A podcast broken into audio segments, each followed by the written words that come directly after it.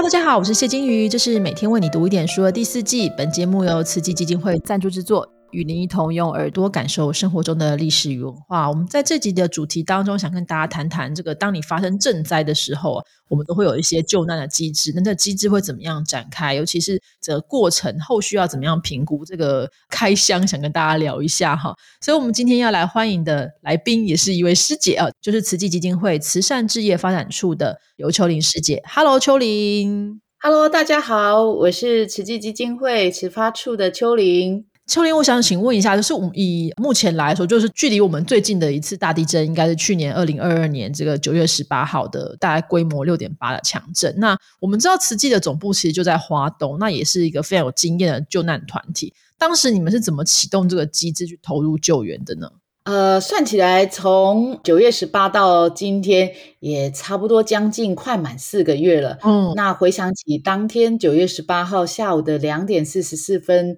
发生这个规模六点八的这个池上地震的时候，当下我其实也刚从狱里回来，嗯，那没多久我就收到呃我们的长官给我的一个电话，就说呃这边要成立，所以我们在旋即在差不多三点左右，执行长刚好也在金社，嗯，就在金社这边成立总指挥中心，嗯，那由执行长还有值办的几位主管，那就进驻。在金社那展开这样子的一个呃防灾协调中心的一个作业，嗯，那随即在当天的下午也没多久之后，我们中心就是金社这边成立，我们跟玉里当地的自工组队，嗯，那黄丽云师姐是主要在当地的一个和气组长，嗯，联络之后也就成立了玉里的一个服务中心，对，那就开始了解灾情，然后连线。包括跟上人这边做报告，嗯，然后另外还有就是，呃，这边就开始一些我们的所谓的急难救助的一些工作，嗯，对，所以就基本上这件事情成立，大概就是赈灾发生之后几个小时，其实就完成了，就是说这个 翻译速度真的是超快的哈。那当然我们知道，就是赈灾发生之后，大概你初步就是我们会想象的，就是会有一些收容啦，会有关怀啦，可能就是引导大家疏散等等。那后续到底要救援到什么样的程度，或者要做什么救援，这样的一个决策的机制是怎么样形成的？哦，其实我们在成立之后，就是开始就了解当地的一个灾况。嗯，那当然这个灾地震是蛮大的，六点八。对，不过在一开始的时候，它传出的一个灾情状况。还好，重灾轻受，嗯嗯，只有一栋的一个民宅倒塌，然后呢，可能就是一些学校受损，嗯，那伤亡的人数也很庆幸，在整个这个灾难结束之后，也只有一人死亡，哈。那后续才是陆续的，就是有比较多一个房屋的这个受损的情况。嗯，所以像刚刚提到的，就在急难的时期，我们成立这样的一个防灾协调中心之后，那我们就是展开一些急难的救援嘛，包括有提供我们一般在急难的时候，此际最常做的就是提供给这个福会床啊、毛毯啊。那还有一些就是包括热食，然后还有我们的相亲的一个肤味的部分。对由于地震发生的地点就是在 Seven Eleven 这个倒塌的楼房这个地方，离我们的玉里静思堂很近哈，所以刚刚也说，呃，立即就也有启动了这样的一个服务中心，然后也刚好我们慈济的四大置业。玉里慈院也是在周边，OK，所以我们在医院这边就有很快速的有启动一些医疗的部分，好的急难的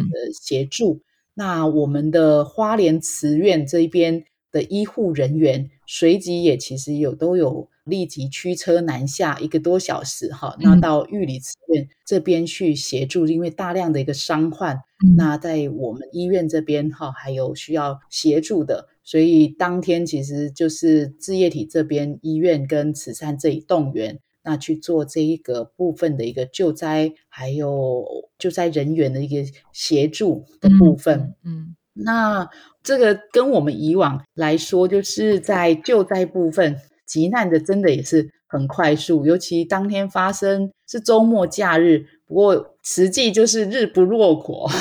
然后几乎也是。三百六十五天，全年无休。对对对对，都随时都会盯着我们各地啊、各国哈有什么样的一个情况。呃，也主要是因为正言法师也都非常的关心哈这一些各地的状况。所以全集当天其实就有这一些的启动关怀，然后后续呢，我们也就包括了还有就是协助收容中心的一些安置，就像我刚刚提到的啊，我们会提供给他们福会床啊，哈，那这是在急难阶段的这样热食供应，还有服位，然后包括说相亲的这个关怀部分，那我们的法师，我们的师傅金色师傅也很令我们很感动的是。隔一天，因为他们听到地震就发生在您刚刚说的花莲，慈济的总部就在花莲，对，所以他们其实，在隔一天的时候，就立即也跟这个法师，我们的正言上人这边呢报告之后，就驱车南下去做这些相亲，还有我们的一些年长志工法亲的一些关怀。为什么？嗯，因为玉里啊，其实普遍的一个人口。年龄层都比较年长，哈，对。那我们的师兄师姐大概平均年龄也都蛮长的，我们那里蛮多呃八九十岁的志工都还在做，尤其像我们有一位非常资深的访视志工，哈，张晨奇师伯，一个人大概九十多岁了，他案本还是拿很多，哈，所以他们都很关心说我们这一些呃师兄师姐。会不会有受惊啊？所以当天其实就呃下去玉旅这边做关怀。那师傅们哈也是一个安定人心很重要的力量，就会到我们各个收容中心啊，还有等等的去关怀跟抚慰，给予我们乡亲一些安定的一个力量。嗯，那罹难阶段的部分。后来，在一些所谓的像，就会有一些学校传出来，需要做复建呐，或者是说他们有可能校舍啊，因为这个地震很大，那很多像是图书室啊，什么在教室，那可能是书本啊，就是都都是纷纷。的 跌落，然后散落一地，那要整理起来，对偏乡这些学校的老师学生来说。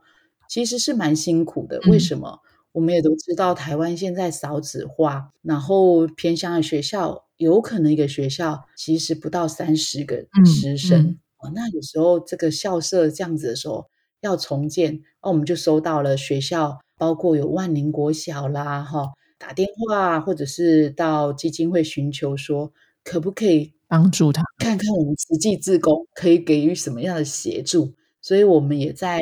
呃，那几天的时候，启动了我们年轻的这个慈青啊，还有慈大，还有慈科大的学生，嗯，会同我们的这些比较呃年长一点的我们的师兄师姐哈，一起去帮忙做这个校园的一个整理跟打扫，嗯，让他们很快速的可以恢复。主要也是考量到学生的教育，希望不要能够不要被影响到。所以，像我们收到的这个球员的主任来电说，他本来是想说，可能他这个整理要花上三天，没想到我们的自工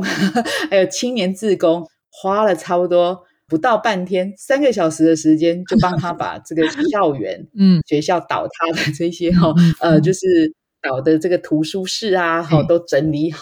那这个是在我们急难阶段，嗯，那后续我们就收到了。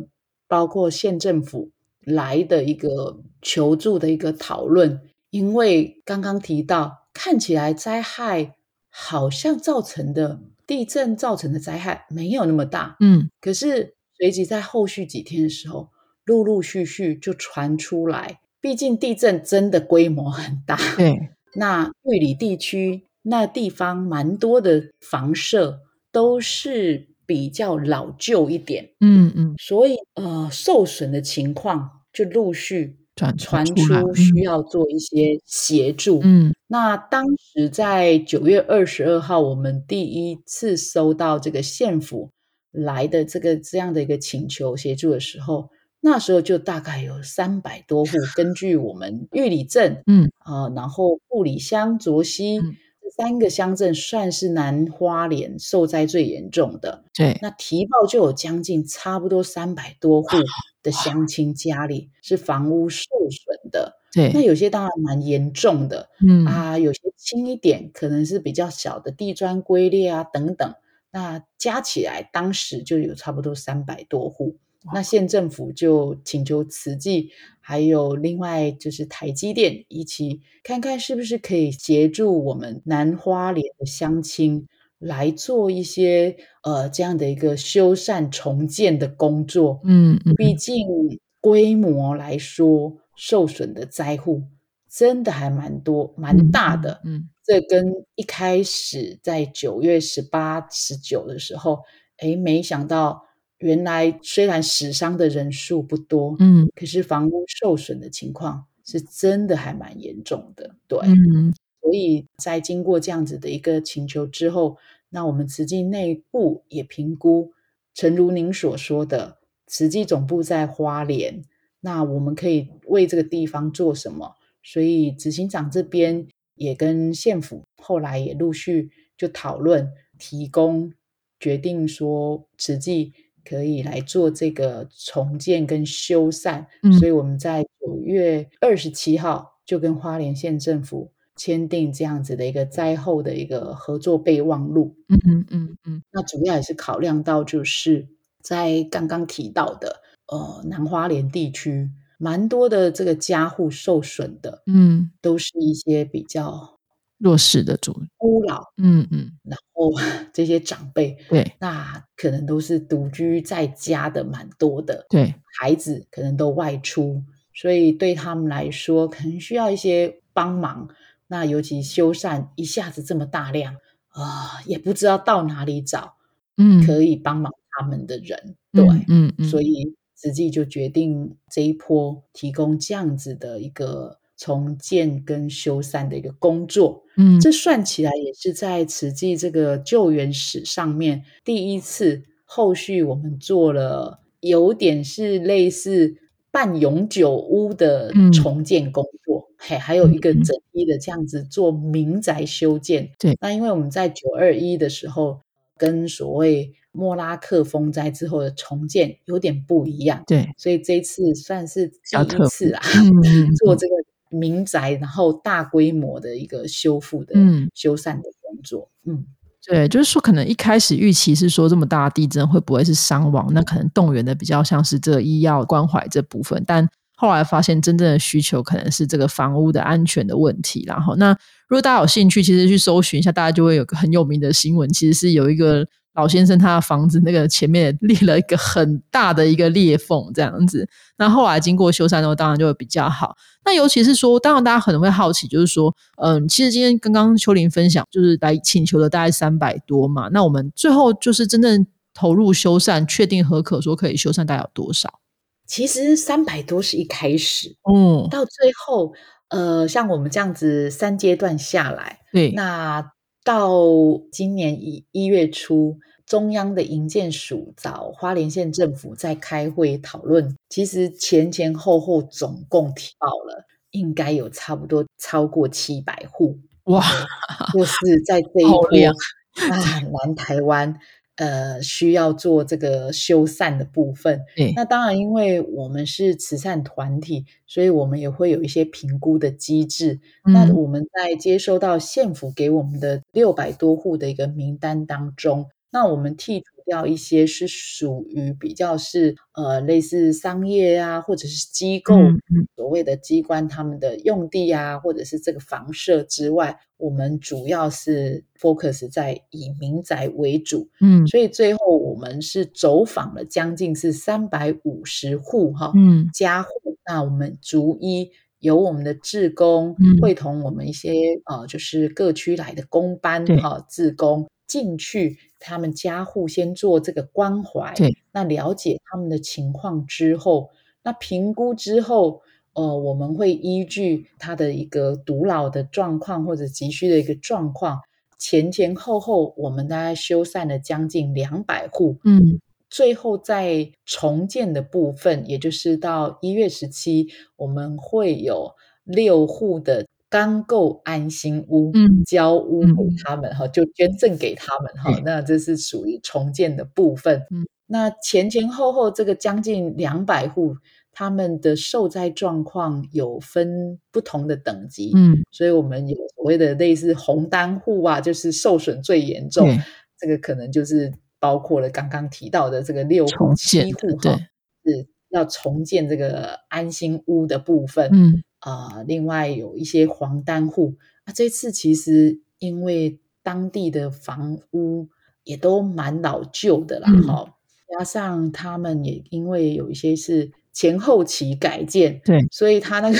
很多的状况发生，然后也很多的房屋有盖在类似山坡地啊等等哈，各种逐一不同的状况都有。对，然后这地方又算是花莲比较呃南部的地区哈，嗯，然后也蛮多都是一些部落的朋友，嗯，所以我们也发现。这跟我们以往 在做这个所谓盖大爱村啊，哈，什么都很不同。那很多是异地重建，那我们这个是在原地哈，嗯，那重新帮他们做这个整修，还有帮他做重建房子。对，所以我们就发现 好多要克服的哦，因为为什么很多也可能是类似违建。对，嗯，那你要如何符合法规？你要这要让他能够可以用，就很麻烦。是是是是，所以其实很多的家户有非常不同的一个情况发生哦，所以我们的营建跟工班团队 也是要 想方设法哈，去看他的房子到底怎么样，然后我们怎么来做修缮会比较好，嗯，然后还要克服很多种种的一个问题，那就是刚刚说到的，因为啊，就南花莲地区这样的一个状况上面哈。那也很多可能不是年轻的这些乡亲在家，那年长者有时候也是比较没有那么清楚的，所以在沟通上面各方面。不过我们也看到，也因为刚刚提到，因为都是长者，所以其实他们蛮淳朴，不像有些区域都市都会区那么急。那也就产生像这一次，哎，为什么一开始可能提报的没那么多？是后来，可能孩子都在外地回来之后，发现啊，那除安呢，怎么这么严重？然后才才说要提醒这些长辈哈，要去注意做这一个部分的一个提报修缮，所以才会陆续后面增加了非常大量需要做修缮的部分，这样子。所以这样可以想象，其实就是不管是耗费的人力或是物力都非常的高哈。那刚刚其实你有提到，就是这个参与的人主要是慈济自己的志工，是吗？啊，对，确实，因为就像刚刚提到，我们在二十二号接收到县府的这样的一个请求之后，在二十四我们会同县长哈啊去到您刚刚提到的这个一百零四岁的这林老先生他家，还有在。花莲玉里的话，算是蛮严重的松浦哈，因为这也是一个韧带的地方，所以受灾的情况算是龟裂的非常严重。我也是去到当场之后，我才惊觉啊，原来这么严重。不然在十八、十九，我都在花莲的这个总指挥中心，光看这个新闻，尤其这一次媒体报道，并没有那么多。对，所以没有引起太大的关注，嗯，都会以为哎，真的没什么事情。对，所以包括我们的正言法师也也有点念说啊，怎么你们当初告诉我就是灾情这样子哈？那去到当场才发现，哎，真的蛮严重的。嗯，那到了那边的时候，就发现这么多的家户，那确实哦，要找工人，在当地确实很难找。对，所以我们其实也有几户。是那种在市区，嗯，可能大家会觉得说他经济状况很不错，这个需要我们帮忙吗？他自己去找工人来修，应该就可以了，嗯。可是呢，这么大的量体，刚刚说了六七百户，要这样子找人来修，真的不是那么的容易，嗯。所以我们旋即在九月底的时候，执行长也希望可以。赶快帮乡亲解决他们这个房屋污损啊等等的状况，嗯，尽快能让他们重新恢复生活。那及早慈济如果帮他们修缮完成，他们生活就可以重新回到哦，那原来这样子，所以这就可以让他们安心。所以我们在九月底就汇集了我们全省，召集全省的志工，有关呃水电呐。或者是一些工程专业的志工，嗯，那其实我们可以看到，志工就是 很热情，很多可能不是这个专业的哦，原来在做工程的，他们也都非常踊跃，嗯，真的是叫做一方有难，十方驰援，嗯，都报名来说，我我可以来帮忙吗？我来做小工哦，因为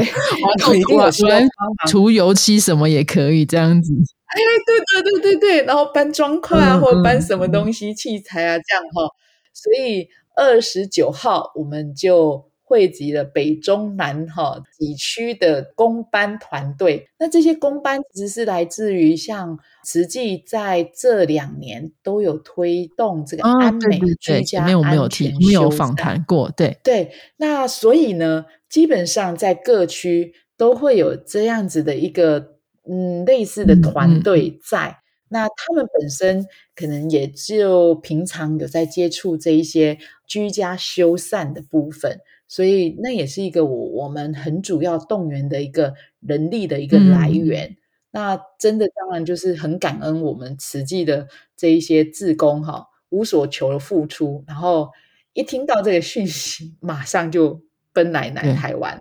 然后来到花莲。像我们的中区志工这些工班志工很感动，他们其实算起来是最远的，他们一趟路来大概都是要六小时的车程。那因为这边车子都很缺，对，所以他们都是自己就是约约带着装备一起来，然后开车一起。对，然后开着这个车子过来，因为要修缮，所以器材什么也一定要有车子才方便。然后我们中区的工班就这样子来来回回很多趟，嗯，然后在上人行脚的时候，他们也跟上人就分享了他们在第一阶段结束之后哦，这样计算了一下他们这样子的一个里程数啊，您猜猜看跑了多少公里？有他们算了一下，有十万三万六千公里，也是蛮惊人，要保养很多次的。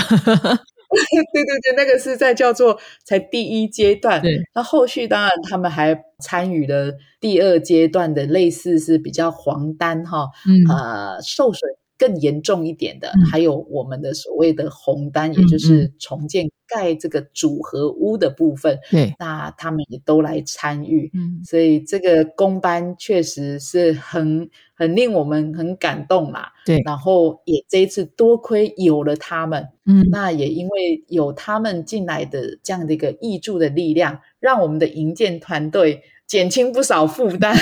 不然要修这个 这么多户。也会觉得不知道何时才能修得完哦。那公班他们又结合了，像说，因为各区我们这一次一个很大的一个规划，也是有做所谓分区承担这个呃认养的一个概念，嗯，然后让我们的公班去搭配他们平常自己区内就有访视志工，所以不仅是我们的南众的这些工班来到这边协助修缮，嗯，我们也可以看到。我们的那个呃，很多的访视的女众的师姐们，嗯，还有香积的菩萨们，对。哈，因为他们也知道玉里这里确实是我们自工人力比较少的嗯。地区，那也诚如刚刚一开始说的，我们这边的自工年龄层都比较年长，对，所以呢，他们就都会这样子组队，然后全方位、全功能的。都齐聚在玉里这边，是，所以不仅是修工程，那进去的时候，我们的女众也可以发挥柔软的这样的一个身段，然后跟我们的乡亲做抚慰，然后让他们可以心开意解。嗯嗯，所以其实整个来说，就是这个。呃，应该说这个过程其实有分成好几个阶段，但我还蛮 意外，说这几个月，大概几个月的时间就可以慢慢的完成了，真的是也蛮厉害。我本来想说，应该重建可能要至少要一年哈。那目前来说的话，这个计划到修缮的计划目前还在继续当中吗？啊，其实工程基本上包括我们的所谓钢构安心屋，已经都算是完成的一个阶段。嗯嗯啊，我们是等待十七号做正式的这个点交呃捐赠仪式哈。对，那为什么会盖的这么快？我们也是会想象说，哇，盖房子诶要一段时间吧。嗯，那当然以往就是我们有进行过的。类似是组合屋的这种模式，嗯，然后另外有盖的是类似还有永久屋，对。那这一次比较特别的，我们不算是啊那个所谓的完全组合屋，我们的概念是以可以让他们久住的概念，所以我们把它称之为是钢构的安心屋。那它也有点是类似半永久屋的形式，嗯，那有厂商呢，他用预做好的这个建材，好来做组装，所以基本的概念用组合屋的概念去做，对对。可是钢材上面，因为考虑到花莲这边是属于地震带，那我们又是在原地从盖的这个概念上面，所以防震是我们很重要的一个考量。那因此，在这一次这一些材料的选材，就是以钢材作为骨架，然后呢，在它的一个四面的这个墙面，我们用的是金属外层的库板的墙面，所以其实是非常坚固哈。那另外就是用稀酸盖板做隔间，对，那也是可以防火跟防热，嗯，然后也防潮的部分。等于类似让他们有一个正式住屋的概念，对。然后我我也收到很多的乡亲，因为看到我们一栋一栋的、一一间一间的盖好之后，有一些一些那个比较严重的时候，他就说：“哎，我们是不是也还 我们还可以申请嘛？”哈，因为我们的外观这一次的设计。真的是从我们的所谓受灾的乡亲的这个角度去思考。那如果你有看到那照片，它真的跟就是一般那种外面的组合屋比较不相同的。嗯，因为它那个外墙，它用那种类似木板纹，然后就有点像度假小木屋式的概念，所以看着真的很舒服，也很有人文。对对，这样子真的是一件很有趣的事哈。另一方面就是说，大家这个。救灾的过程，大家如果有兴趣的话，我们之后会回回复一下。其实实际有个开箱的过程，就是这要怎么样决策。但是我觉得每一次的每一个灾难，或是每一个救灾的过程，它都有一些不一样的地方。那当然也都会相应要怎么样去学习，或是怎么样更加精进这个过程哦。那我们最后其实还是要问说，那到目前为止，我们看听起来这个赈灾的部分、救灾的部分大概都已经完成了哈。那原则上应该都告一个段落。但是因为我们也不知道未来会怎么样，所以还是会希望大家可以多多的注意。那假如说大家有兴趣，或是我们听众朋友想要来投入，或是想要关注这样的一个发展，就是说，哎，以后救灾如果什么事情我可以参与，或者说我们可以做什么事情的话，他有没有什么这个参考的网址或是网页可以看呢？呃，当然，在我们的网站上应该是可以找到相关防灾事。那您刚刚也提到，事实上，慈济应该不是只在于说急难救助，我们更重要的观念在于希望提醒减灾跟防灾。嗯嗯，所以包括我们以往在做的希望工程、减灾工程，事实上都有这样子一个。意涵在，嗯，所以在灾难的部分，平时实际在做的一些预防，或者是说我们在做这样的一个防灾工作的时候，我们在各地有所谓的类似协调防灾协调中心，嗯，那这个协调中心在防汛期，它就发挥了蛮大一个功用，嘛，哈。那平时他们就会定期的做这样的一个演练，然后在汛期的时候又特别会加强。这样子的一个类似可能呃台风啊或者什么这样的一个准备的部分。那在两年前开始，我们有成立我们的所谓的灾防组，哈，在我们的慈发处哈成立这样的一个组之后，就开始做相关的连接，跟我们相关消防署啊等等的主管机关做连接，然后也。因应政府在推动这一块上面，我们也启动了防灾式的一个培训。那慈济是正式取得这个防灾式培训的教育训练的机构。嗯，所以我们到目前为止也培养了差不多有一千多、一千三百多位的防灾士，那领到这个所谓的这个证书。好，那另外的话也跟到新北市。还有北市也都有启动这个防灾式的培训，嗯，那防灾式的话，就是呃，在这边它有一个基本的一个培训的课程，对，会教你很多关于不同的灾害它的概念，然后还有它的防救灾应该怎么做，然后另外还有就是在于呃，它的社区应该要怎么样去。建构这样的一个组织，嗯，我们也提到了，因为这样子的一个灾害，自助哈、公助哈这样的一个概念，来自于最重要还是要互助嘛，哈，所以希望落实到社区当中。那不仅社区自己培养出防灾士，然后可以在灾时他们可以发挥，平时也可以做好很好的一个防灾的教育训练，嗯，尤其像我。在社区当中，如果能够结合我们的有一些慈善的方案，或者是我们平常在关怀的这些长者，嗯，然后让他们有这些防灾的观念，包括像说地震，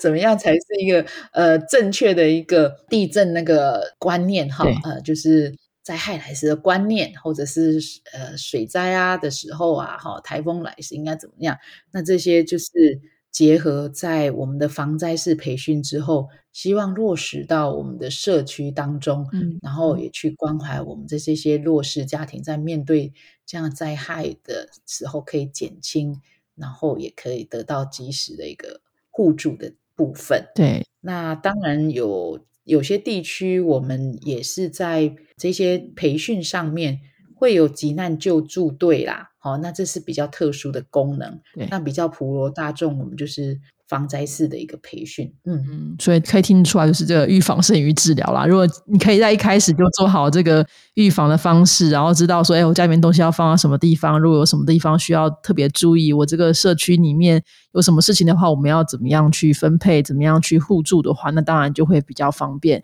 相对来说，如果真的不幸有灾难发生的话，你也可以比较迅速的回应跟回复，然后。所以听起来，我我每次听到这些分享的时候，我都觉得慈济很像百变金刚，